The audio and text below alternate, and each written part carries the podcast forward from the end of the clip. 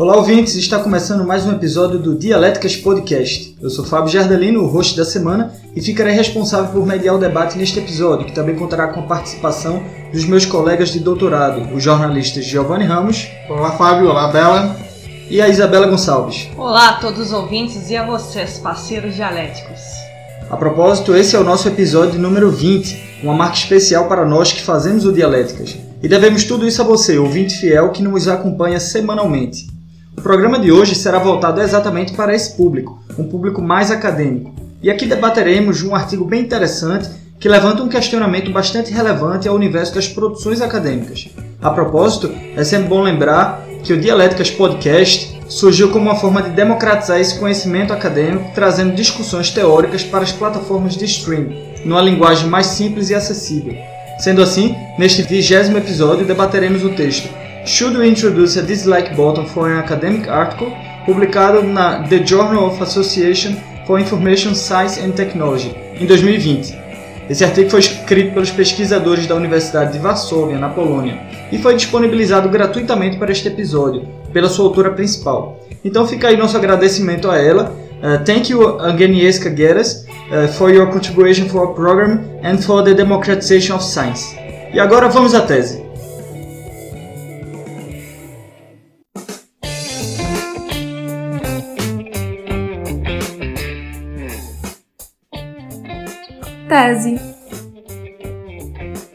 Bom, eu vou começar fazendo uma reflexão acerca da ética da, dessa sugestão que foi feita no artigo.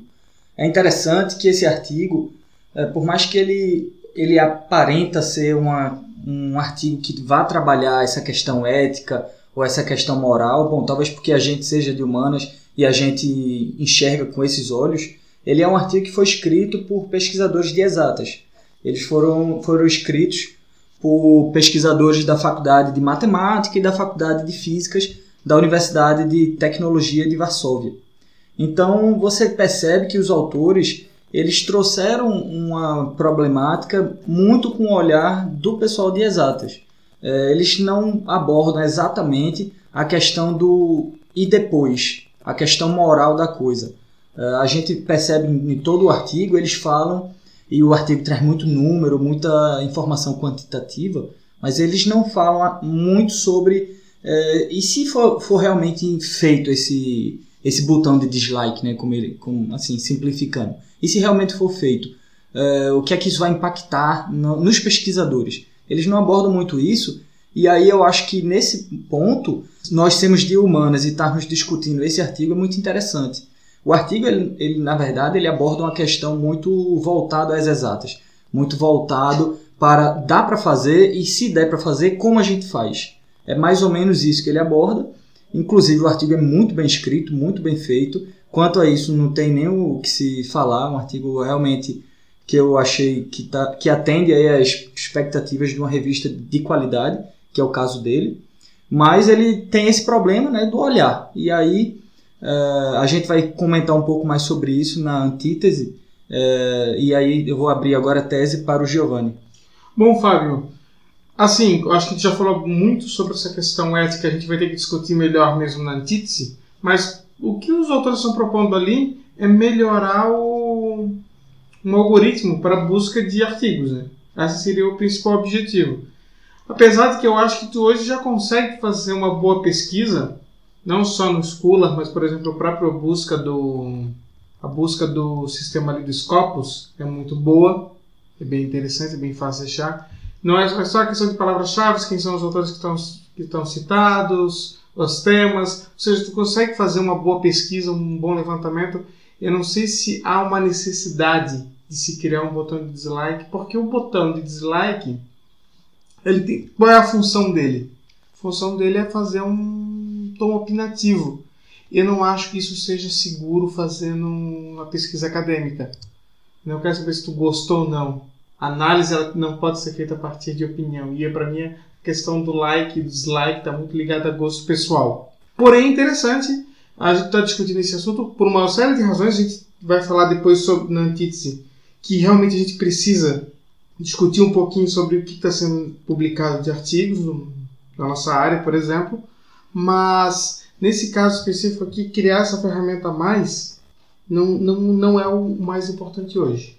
Isabela? Bom, o artigo é interessante porque ele cai na velha discussão de quantidade versus qualidade, de certa forma. Então, ele propõe uma fórmula que considere é, a qualidade das citações e não a quantidade das citações. E aí eles propõem uma espécie de algoritmo, não seria bem um algoritmo, mas uma fórmula mesmo, dentro da busca de artigos, etc., em que o número de citações não seria o principal fator de impacto dos artigos, mas a, a diminuição das citações positivas menos as citações negativas. E aí, a partir desse, dessa, desse resultado aí, seria possível averiguar se o artigo ele é bom ou ruim, digamos assim.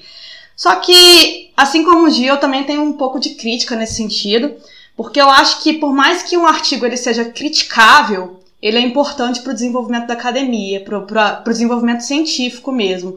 E ele não deixa de ter um impacto por si só já que ele é tão criticável assim, e ele é importante para o desenvolvimento científico. Ele continua tendo o mesmo impacto dessa forma.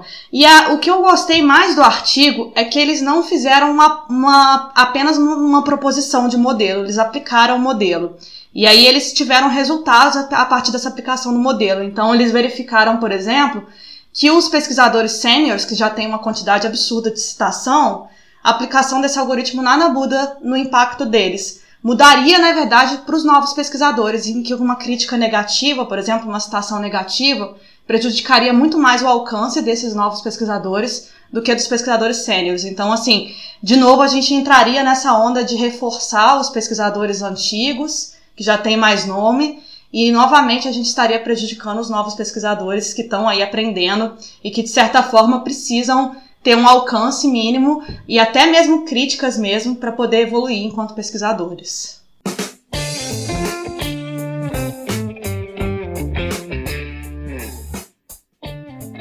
Antítese.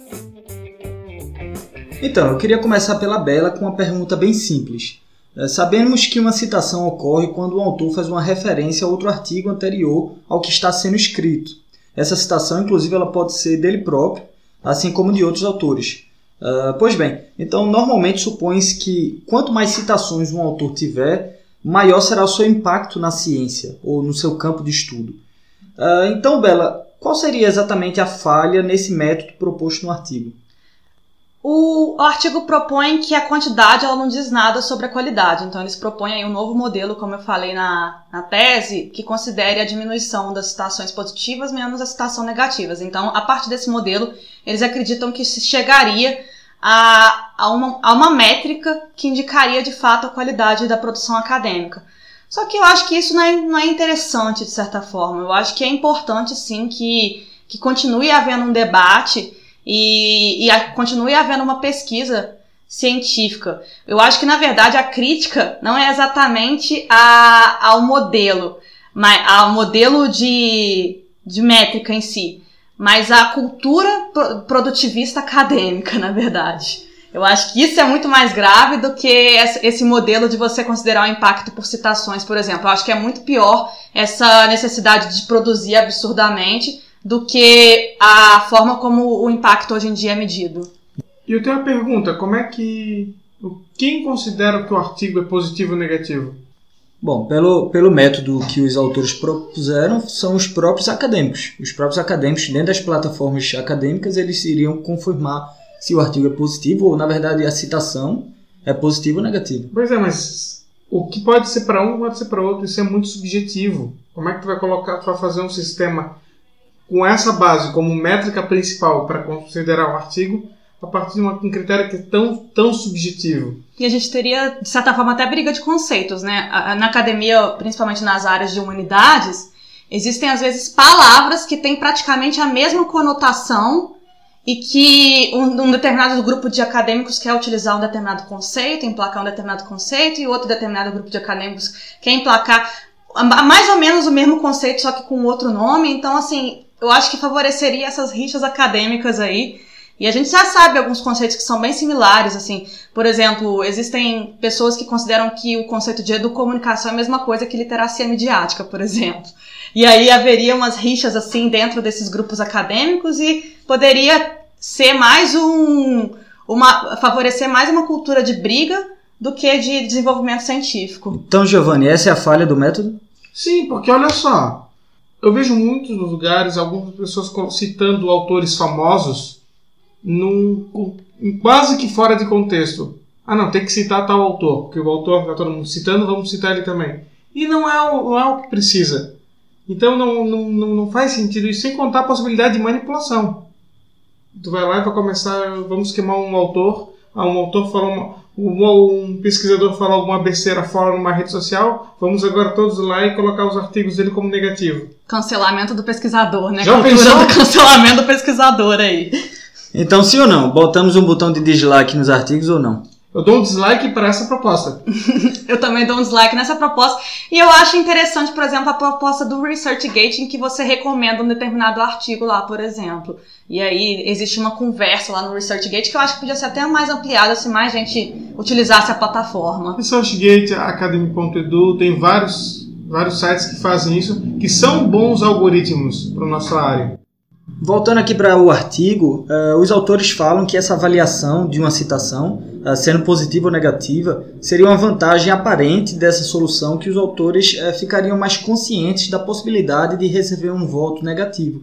Isso diminuiria sua reputação, ou seja, eles poderiam hesitar antes de publicar um conteúdo de baixa qualidade, certo? E aí, Bela, eu queria trazer aí um outro episódio que foi até você que mediou, que foi o Publish and Perish, Uh, eu queria saber se essa conduta não impactaria negativamente pesquisadores, uh, talvez colocando até mais peso nas costas deles. Com certeza. Seria mais um, um fator ali. Além de você ter que produzir horrores para você continuar no seu emprego, você ainda vai ter que estar preocupado com com os, os, botões de dislike aí dos seus artigos. É, seria horrível para a saúde mental mesmo dos pesquisadores, que já não é uma coisa muito normal. O pesquisador já não tem uma saúde mental muito boa com isso aí, então vai, vai prejudicar mais ainda. E vem aí a máfia do dislike, do like. Não só a máfia do a cultura do dislike e do cancelamento, como a máfia do like.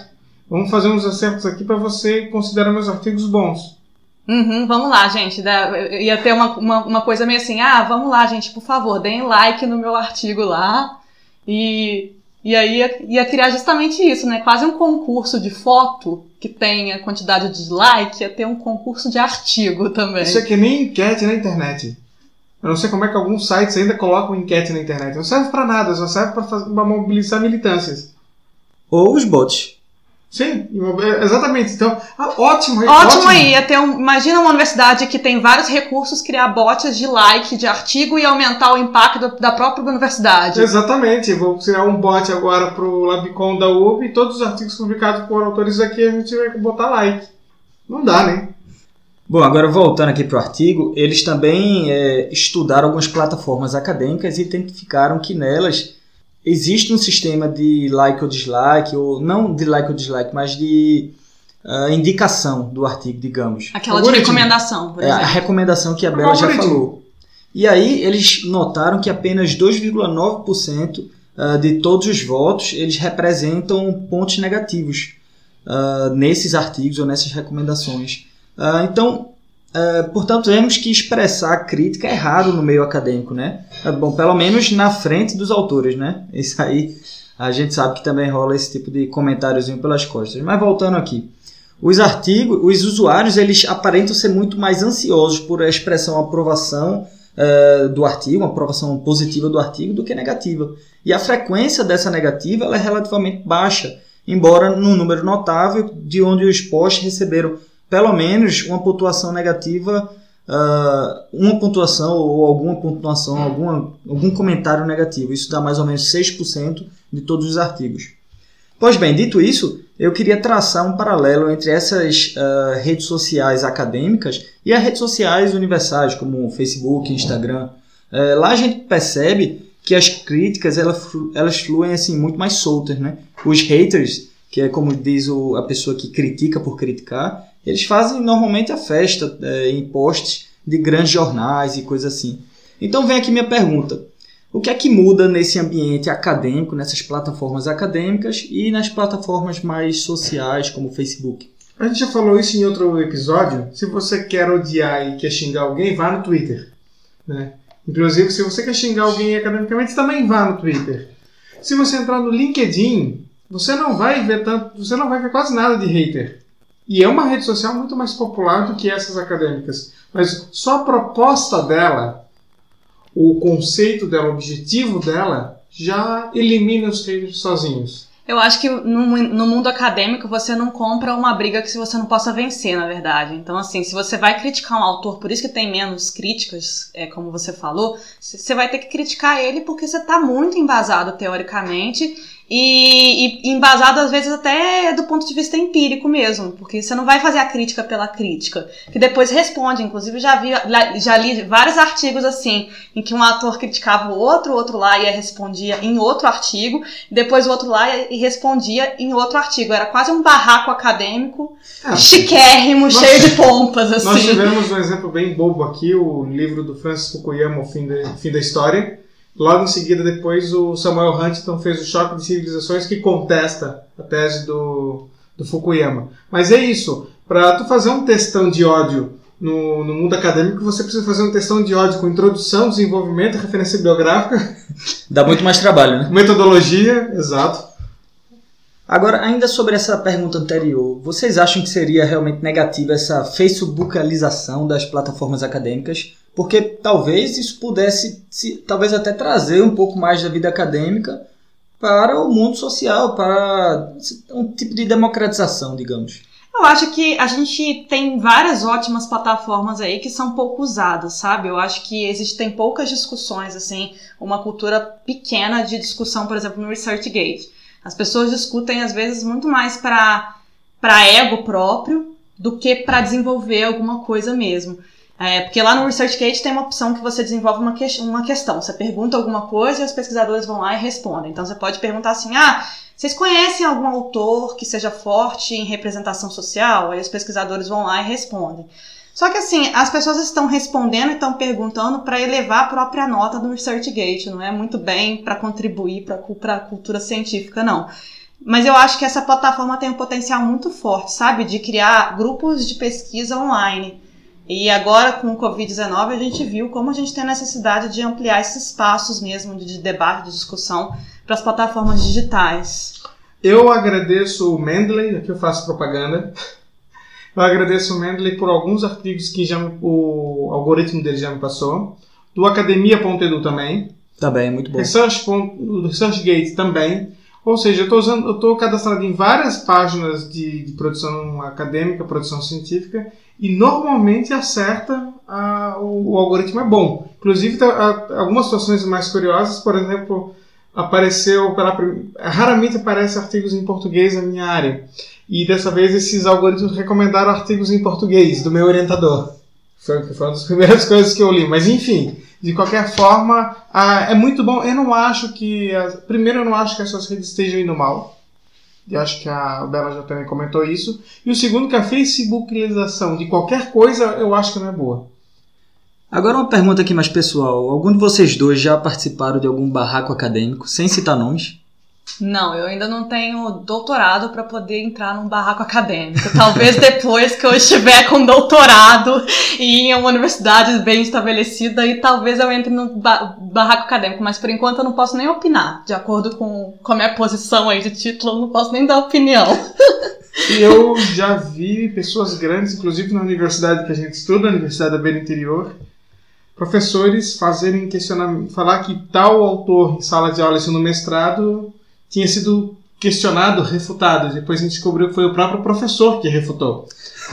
Mas eu também concordo um pouco com a Bela, não é só uma questão de não saber, é porque para tu entrar num barraco, tu tem que ser muito expert, muito conhecedor do assunto. E eu, como jornalista que também sou, eu deixei a, a vida barraqueira, a vida de controverso, para a academia, ou seja, eu sou hoje um preteiro aposentado.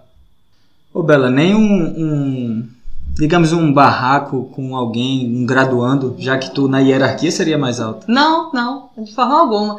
O que já aconteceu às vezes em, G, em GT, por exemplo, alguém alguém propôs alguma coisa que não tem nada a ver, Aí eu vou lá e falo, ah, não aplica muito por causa disso e tal, mas aí não seria muito bem um barraco, seria mais uma discussão em relação a alguma coisa, assim. É, é, menos, é, é menos menos o, o termo barraco ele é forte, né, de certa forma. Olha, eu acho que vocês dois estão muito bonzinhos, porque eu, por acaso, já entrei no barraco acadêmico e foi no, durante um congresso também. Você falou aí de GT, foi no congresso, determinado autor apresentou um artigo que levantava a bola da Embra Filme. E eu, que sou um grande crítico da Embra Filme, já falei aqui, quem acompanha os nossos podcasts sabe, é, eu comecei a citar é, pontos, números, dados e mostrando por A mais B, até porque isso foi uh, o tema do meu mestrado. Então eu fui mostrando aí, bom, de acordo com o que eu sei, fui mostrando que a Embra Filmes não é lá essas coisas todas e tem que ter cuidado com esse tipo de afirmação. Gil? Tem outra coisa, é, uma, acho que talvez seja importante para quem está ouvindo, nossos ouvintes são quase todos do Brasil, de universidades brasileiras. Eu não tive vida acadêmica praticamente no Brasil. Minha vida acadêmica encerrou em 2005, quando eu terminei um projeto de pesquisa que eu fazia parte na Univale, em Itajaí, Santa Catarina. E eu voltei à vida acadêmica em 2016. Esse período foi apenas mercado do trabalho profissional. Mas aqui em Portugal e na Espanha, nos outros que eu já fui a alguns congressos, a gente realmente não vê muito barraco. E havia uma vez uma doutoranda brasileira que veio apresentar no congresso em Braga que ficou surpreso que as pessoas foram comentar, estavam todas dando sugestões, autores, mas não apareceu ninguém para me contestar, ninguém para me avaliar. No Brasil as pessoas já querem te avaliar e aqui as pessoas estavam sugerindo autores em vez de avaliar o trabalho. Então talvez seja uma questão cultural. O Brasil é, o Brasil é um país onde as pessoas gostam de opinar, argumentar, questionar, então talvez as coisas fiquem um pouco mais elevadas, o calor acaba sendo maior no Congresso. Mas as aqui, próprias discussões políticas, de certa forma, elas são mais acaloradas no Brasil do que na Europa, por exemplo. Tirando então, a Inglaterra, que é. o parlamento inglês se comporta como uma quinta série, de referência ao xadrez verbal. Uh, mas de fato aqui existe uma cultura de você só vai atacar se você realmente tiver muito conteúdo. E o Brasil, o pessoal, não, eu não concordo, já, é. já fala, já, já responde. Uhum. Mas como eu falei, eu, se eu fui muito barraqueiro, eu tinha um site chamado Controversas no Brasil.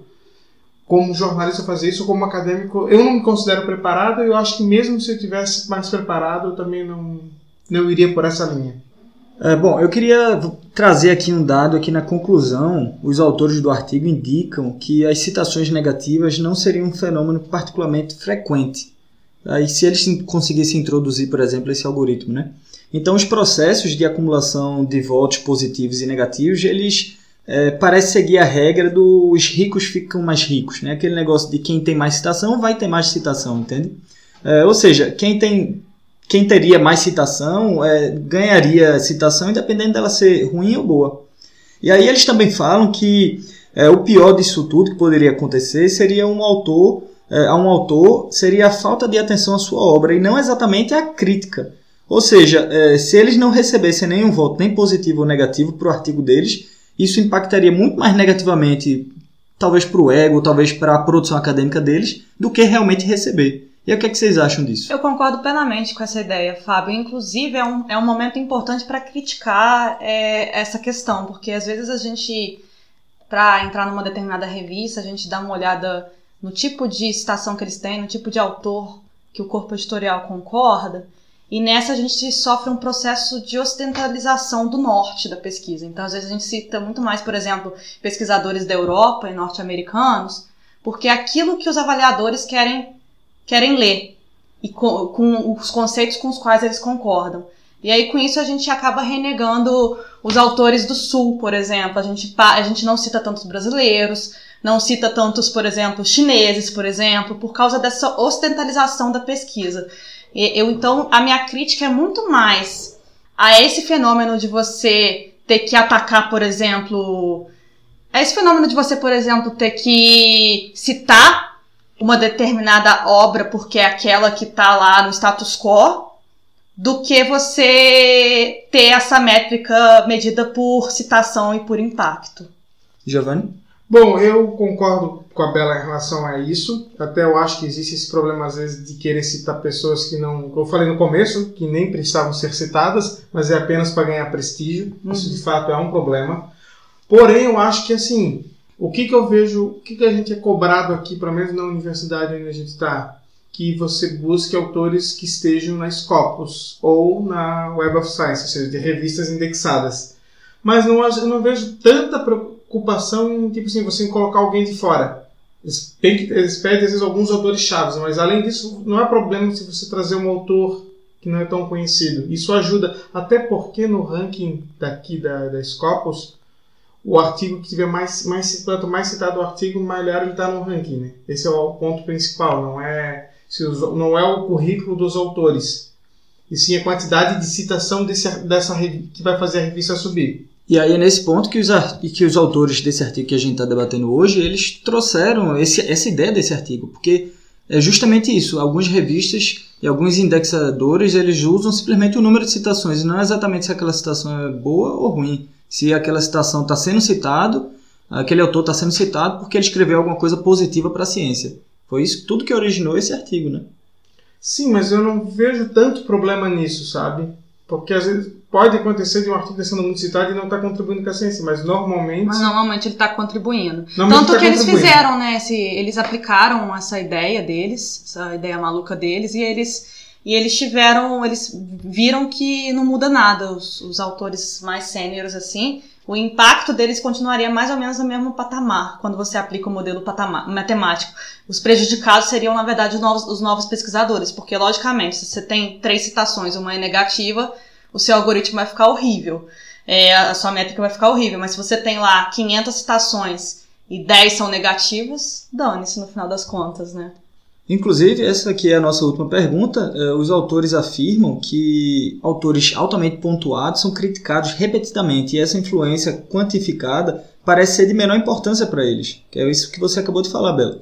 Mas, no entanto, os pesquisadores de início de carreira é, e aqueles com menor número de artigos em suas realizações parece ser mais afetado pela introdução de citações negativas, talvez porque dentro do, de uma uhum. métrica maior eles fiquem com a mancha maior, tendo duas, três, quatro citações negativas, né? Exatamente. Então, isso é o único ponto que os autores levantam a questão ética desse processo.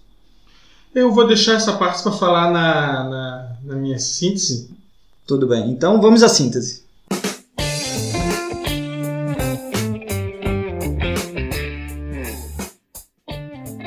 síntese. A minha síntese é, vai ser bastante curta. Eu acho que o artigo é bastante é, interessante. Eu nunca tinha pensado sequer em, sei lá, um botão de dislike para artigos acadêmicos. Quando eu li esse artigo, é, me chamou muito a atenção. Eu achei uma ideia bem original. E quando eu li o artigo de fato, eu fiquei com a impressão de que é uma ideia que poderia sair alguma coisa daí, sabe? É como eu falei, eles têm uma visão muito das exatas. Eles têm uma visão muito se dá para fazer, mas eles, é, digamos que eles não pensaram ou talvez não quiseram mesmo pensar muito na questão moral da coisa. E aí eu acho que tem alguma coisa para sair daí. Eu acho que se a gente pegar um artigo desse, esse artigo, essa, essa ideia, esse estudo e reproduzir ele, talvez acrescentando esses lados uh, moral, ético da coisa, eu acho que pode vir uma ideia interessante por aí. E essa, essa toda essa indexação poderia ser, bom, talvez repensada. Mas, é, no final das contas, eu gostei do artigo, gostei da discussão e agora eu passo a síntese para o Giovanni. Bom, eu acho que é importante sim discutir formas de aprimorar o algoritmo para a busca de artigos acadêmicos, classificação de artigos acadêmicos. Eu acho que essa linha Facebook, facebookana né, de like, dislike não é o caminho, porém tem que ser feito testes. Então acho que o artigo assim é muito válido e até mesmo pela crítica que a gente inclusive discutiu aqui a respeito de ser apenas citar, citar, citar, citar e às vezes não sabe exatamente por que está citando. Então por isso tudo já vale o já vale o debate. E eu acho que assim, para concluir esse, essa nossa discussão aqui, vale, vale sim a pena usar esses recursos, vale a pena usar esses ResearchGate, vale a pena colocar o material no meio e ficar recebendo as dicas, tem muita coisa interessante. Quanto mais tu organiza teu, tua, tuas referências bibliográficas no teu computador e, e sincroniza com essas, com essas ferramentas, mais coisas interessantes vêm para ti. Eu vou dizer que eu já peguei muita coisa mesmo vindo daí. Bom, eu acho interessante o artigo em termos de tentativa de aplicação, assim, eu gosto bastante porque ele é bem empírico, então ele não discutiu só os aspectos éticos, ele tentou aplicar o modelo. Isso que eu achei bem interessante. E eles inclusive tiveram resultados a partir da aplicação desse modelo e discutiram esses resultados, viram que não mudou tanto em questão de impacto. Então, assim, É, não foi uma mera discussão, procurou-se haver uma aplicação em si. Como o Giovanni falou, eu gosto da ideia de você discutir sempre é, a melhora do modelo que a gente tem hoje, de métrica e etc. Eu acho que a gente tem que fazer isso o tempo todo. É, mas em termos práticos, eu acho que a, o dislike in, incluir na, no, no JCR, no impacto JCR, não seria interessante. Eu acho que seria interessante, na verdade, em termos pessoais, para o próprio pesquisador mesmo. Se a gente pudesse ter um algoritmo que mostrasse quais citações dentro daquele número total foram negativas e quais citações foram positivas, talvez o autor pudesse se ater àquilo, às críticas do que ele sofreu e melhorar enquanto pesquisador. Mas eu acho que isso não deveria ser algo público, deveria ser algo privado mesmo, para o aprimoramento pessoal dele mesmo. E, novamente, eu falo que a minha crítica ela não seria ao, ao modelo do impacto do JCR como, como ele existe hoje em termos de citação. Não é essa a minha crítica. A minha crítica é a cultura produtivista, que eu acho que ela é muito danosa ainda, e essa ideia da ocidentalização da academia, como eu falei, de você citar, às vezes, aqueles autores mais consagrados e normalmente estrangeiros, em detrimento dos autores do seu próprio país. Às vezes a gente deixa de citar os autores da nossa casa, por exemplo, para citar os mais reconhecidos aí, porque é o que se faz e é o que se espera de você enquanto pesquisador. Mas é importante que a gente valorize a produção científica nacional mesmo e a produção científica da nossa universidade também.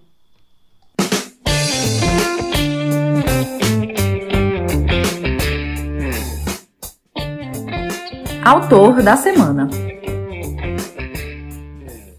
Olá a todas e todos, eu me chamo Helder Oliveira, Atualmente sou doutorando em Direito pela Universidade Católica de Pernambuco. Tenho pesquisado o Estado Federal Brasileiro, tenho inserido as minhas pesquisas dentro desse campo de autonomia de estados e municípios, né, frente à União. Uh, e também sou professor universitário aqui na região metropolitana do Recife. Dou aula de Direito Constitucional na UniaESO e também na Faculdade Nova Roma, FGV.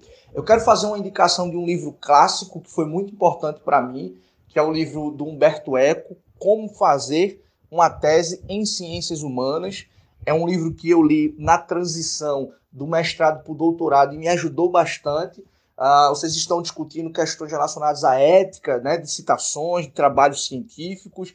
Então, antes da gente travar esse tipo de discussão, é importante que a gente saiba né, o que pesquisar, como pesquisar, quais são os objetivos que a gente quer alcançar no desenvolvimento daquela determinada pesquisa.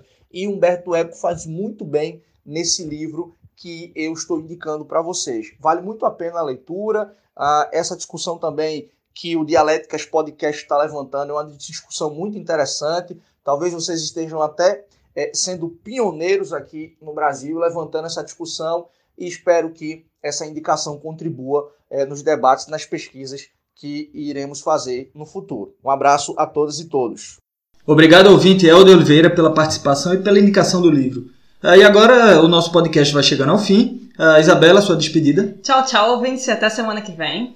E na próxima semana a mediação será do Giovanni Ramos. Então, Gil, conta pra gente qual vai ser o artigo que a gente vai debater. Fábio, eu quero dizer que eu tô constrangido, porque eu vim trazer um artigo em inglês dos Estados Unidos e a Bela acabou de dar um sermão em todo mundo dizendo para prestigiar a publicação científica das universidades brasileiras e de suas universidades.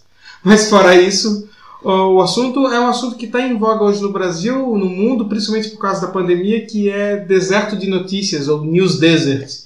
O artigo chama-se Escaping the News Desert, Non-Profit News and Open System Journalism Organizations, ele é escrito pelos pesquisadores Patrick Ferrucci e Kathleen Alaimo, da Universidade do Colorado, nos Estados Unidos.